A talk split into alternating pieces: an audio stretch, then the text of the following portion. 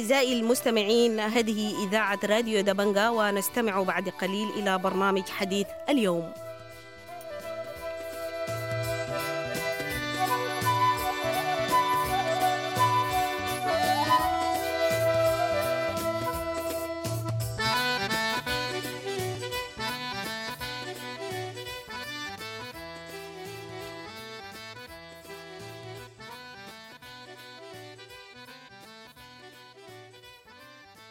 أهلا ومرحبا بكم مستمعي راديو دبنجا في برنامج حديث اليوم. نسلط الضوء على الأوضاع الصحية بولاية شمال كردفان خاصة في ظل الحصار المفروض على الولاية وسقوط عدد من المواطنين جراء الاشتباكات بين الجيش والدعم السريع وخروج عدد من المستشفيات عن الخدمة. نرحب بالدكتورة إيمان مالك مدير عام وزارة الصحة والرعاية الاجتماعية والوزير المكلف بولاية شمال كردفان. أهلا سيادة الوزير. في البدء نريد أن تحدثنا عن الأوضاع الصحية بالولاية وظهور حمى الضنك خاصة في ظل الحصار المفروض على الولاية. بسم الله الرحمن الرحيم. والصلاة على المرسلين سيدنا محمد على آله وصحبه وسلم. آه نسأل الله التوفيق والسداد واللطف بالبلاد والعباد في ظل الظروف الراهنة واللي بتمر بها البلاد والولاية على وجه الخصوص. الولاية طبعا عانت من حمى الضنك منذ العام 2018 وفيها بيئات مواتية جدا لوجود الناقل لحمى الضنك اللي هو الزاعجة المصرية ويمكن كان موجود بكثافة في الأجزاء الشمالية من الولاية في محليتي أم دم وبارة. للبيئة المواتية اللي هي الموية العذبة الساكنة المتوفرة بشكل كبير في في المحليتين بعدها بدأت تتواجد في محلية شيكان وبرضه نتيجة لأنه الأبيض طبعا بتعاني تحديدا مدينة الأبيض من إشكالات في في الموية وبالتالي بيتم تخزين الموية بكمية كبيرة وده برضه أدى لأنه تكون في بيئة مواتية جدا لأنه يتم فيها التوالد بتاع الزائجة المصرية.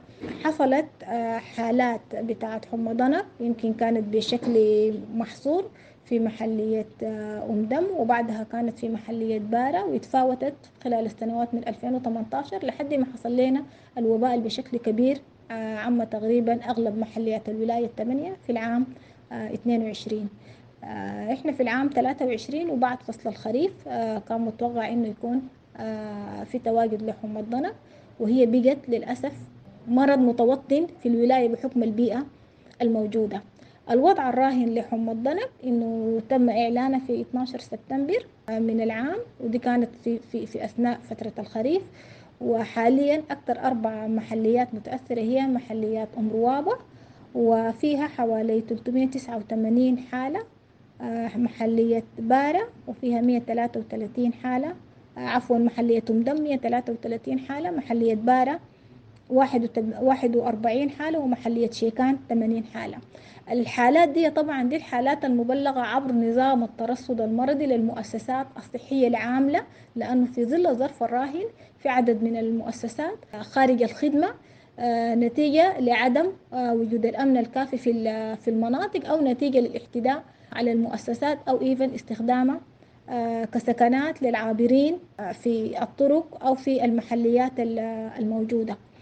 العدد الكلي للحالات الموجودة في الولاية هو 643 حالة ودي كلها حالات موجودة في المحليات الأربعة بحسب التوزيع اللي اتكلمنا عنه.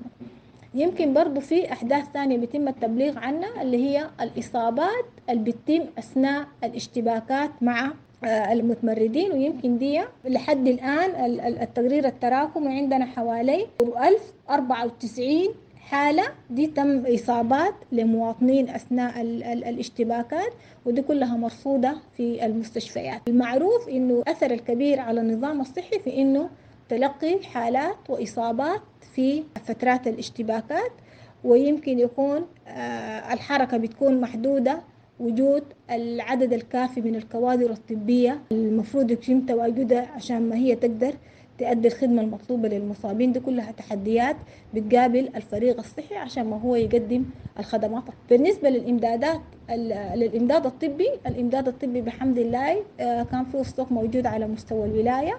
وده يقدم خدمة كبيرة جدا. يمكن كان هو الذراع الأيمن لتقديم الخدمات الطبية. حاليا الإمداد بيجي الاتحادي بيجي عبر الإمدادات الطبية أو المنظمات والهبات. أو المنظمات الداعمة. الإمداد اتحادي من بورسودان لمخازن القطاع في كوستي ومن كوستي بيجي للولاية. يمكن التحديات اللي بتلاقينا لحد الآن في توفير المستهلكات والمعينات المتبقية اللي هي مهمة جدا لتقديم الخدمات الطبية بالإضافة لأنه في عبء كبير على المستشفيات الكبيرة لأنه أغلب المستشفيات خارج الخدمة عندنا زي تسعة مستشفيات خارج الخدمة لحد الآن آخرة مستشفى ود عشانة الوضع الصحي العام في الولاية نحن ممكن نقول مقارنة بولايات الجوار.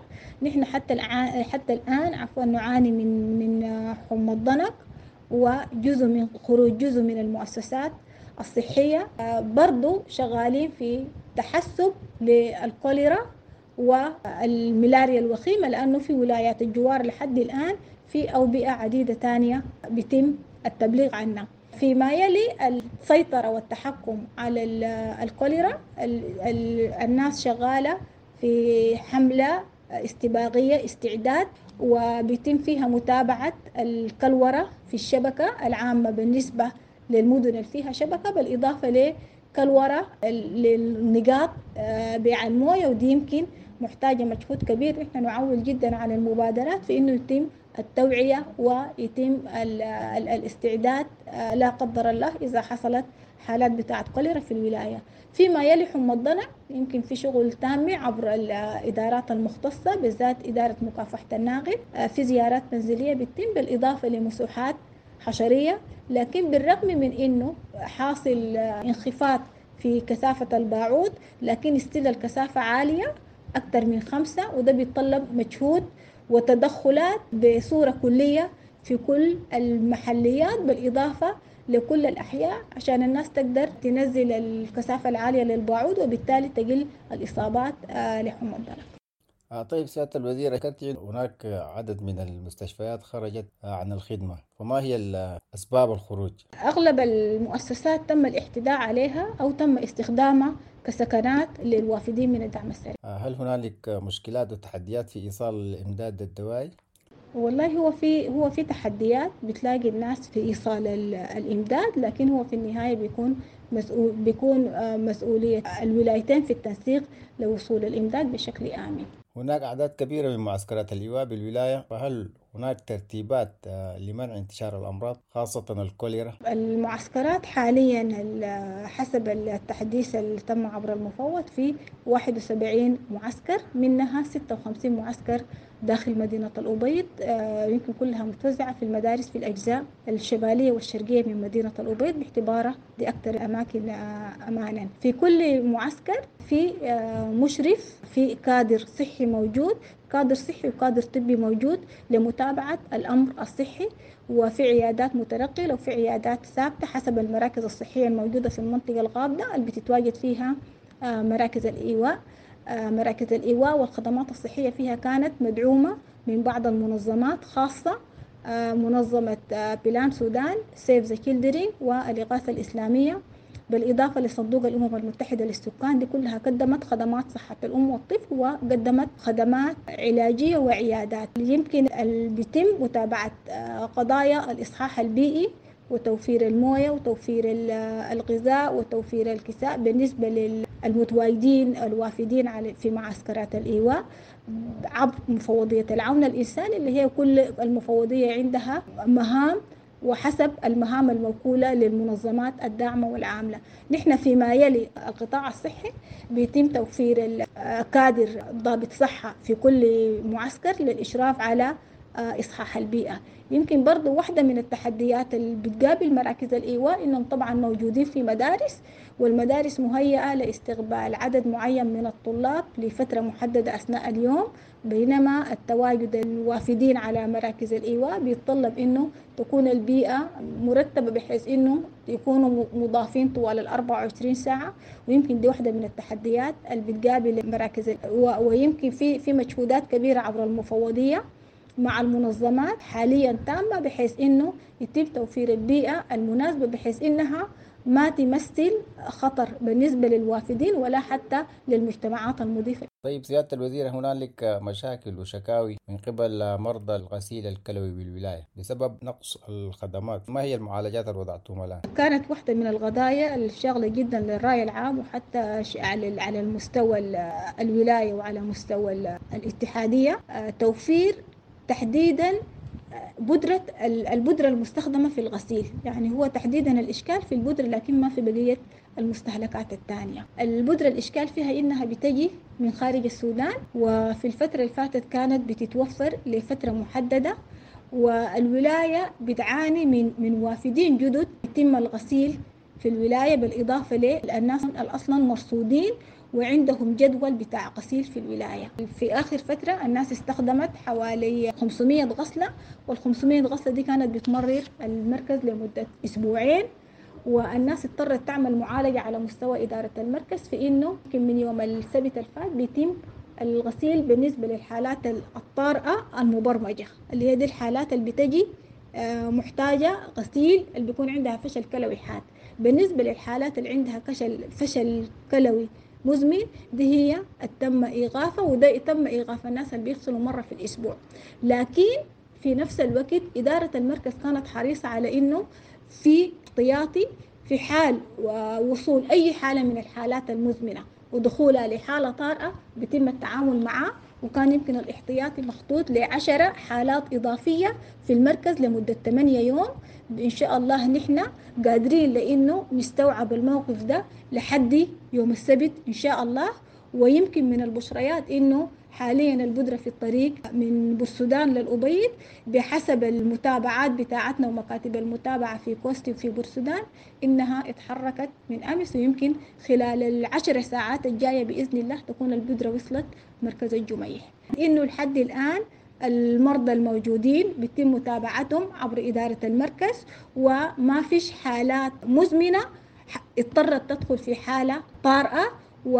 ودي المتابعة الموجودة من مركز الجميح. أنا في الحقيقة دايرة أحيي مركز الجميح والعاملين عليه وديل الناس اللي كانوا شغالين طوال فترة الحرب. المركز قد يكون بيطلع من الخدمة لفترة مؤقتة وبيرجع.